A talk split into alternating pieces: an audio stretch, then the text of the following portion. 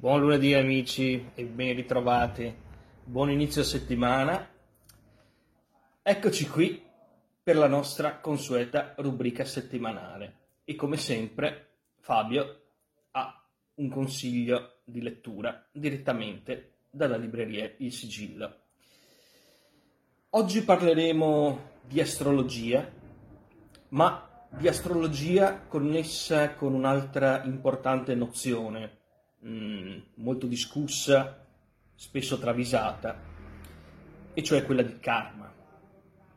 In che modo cioè la conoscenza del, del proprio tema natale, delle condizioni astronomiche che vigevano durante, eh, al momento della nostra nascita, influiscano a livello evolutivo con quel complesso sistema di cause ed effetti, e non solo naturalmente, a cui si dà genericamente il nome di karma.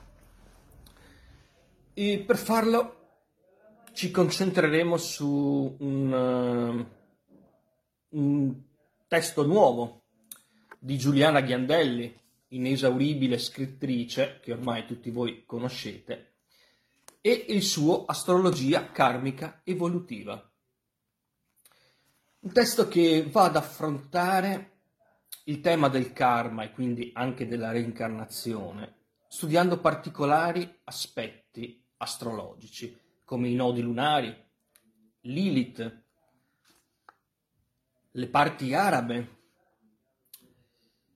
i pianeti retrogradi, pianeti evolutivi in modo tale che si possa creare una sorta di piano costruttivo e conoscere il più possibile quali saranno gli aspetti familiari, eh, lavorativi, eh, ma non soltanto sociali, anche prettamente evolutivi, riguardanti la nostra prossima nascita, la nostra futura reincarnazione.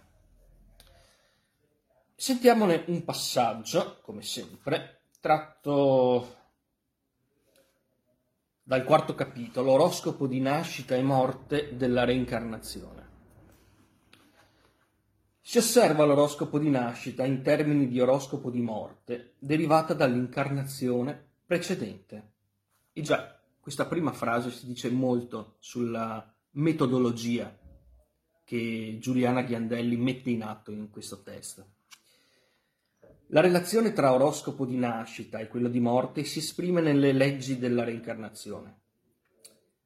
Congiunzione Giove-Saturno è tradizionalmente associata al verificarsi di eventi spirituali di grande significato. Coloro che hanno preso visione del nostro ultimo testo, la Loggia Verde, dovrebbero sapere bene eh, che cosa accadde durante la grande congiunzione Giove-Saturno del 2020. Ma procediamo. Quando una persona muore ha una certa configurazione stellare. Tale configurazione è rilevante per la successiva vita animica, poiché essa vi rimane come un'impronta. Della sua anima resta l'anelito a entrare nella stessa configurazione nella nuova nascita, a rendere giustizia alle forze ricevute al momento della morte.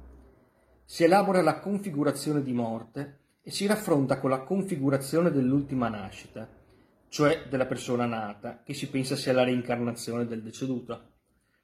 Se quest'ultima coincide molto strettamente con la configurazione della morte precedente e si trova una somiglianza tra la configurazione della morte e quella dell'incarnazione presente, è possibile sia la configurazione dell'incarnazione una metodologia estremamente complessa, quindi, perché innanzitutto dobbiamo individuare quella che potrebbe essere la successiva incarnazione del, del deceduto e poi ad andare a confrontare le rispettive configurazioni e vedere se possono essere eh, sovraincise, se possono essere eh, speculari. In quel caso abbiamo le prove astrologiche naturalmente, di un'effettiva reincarnazione.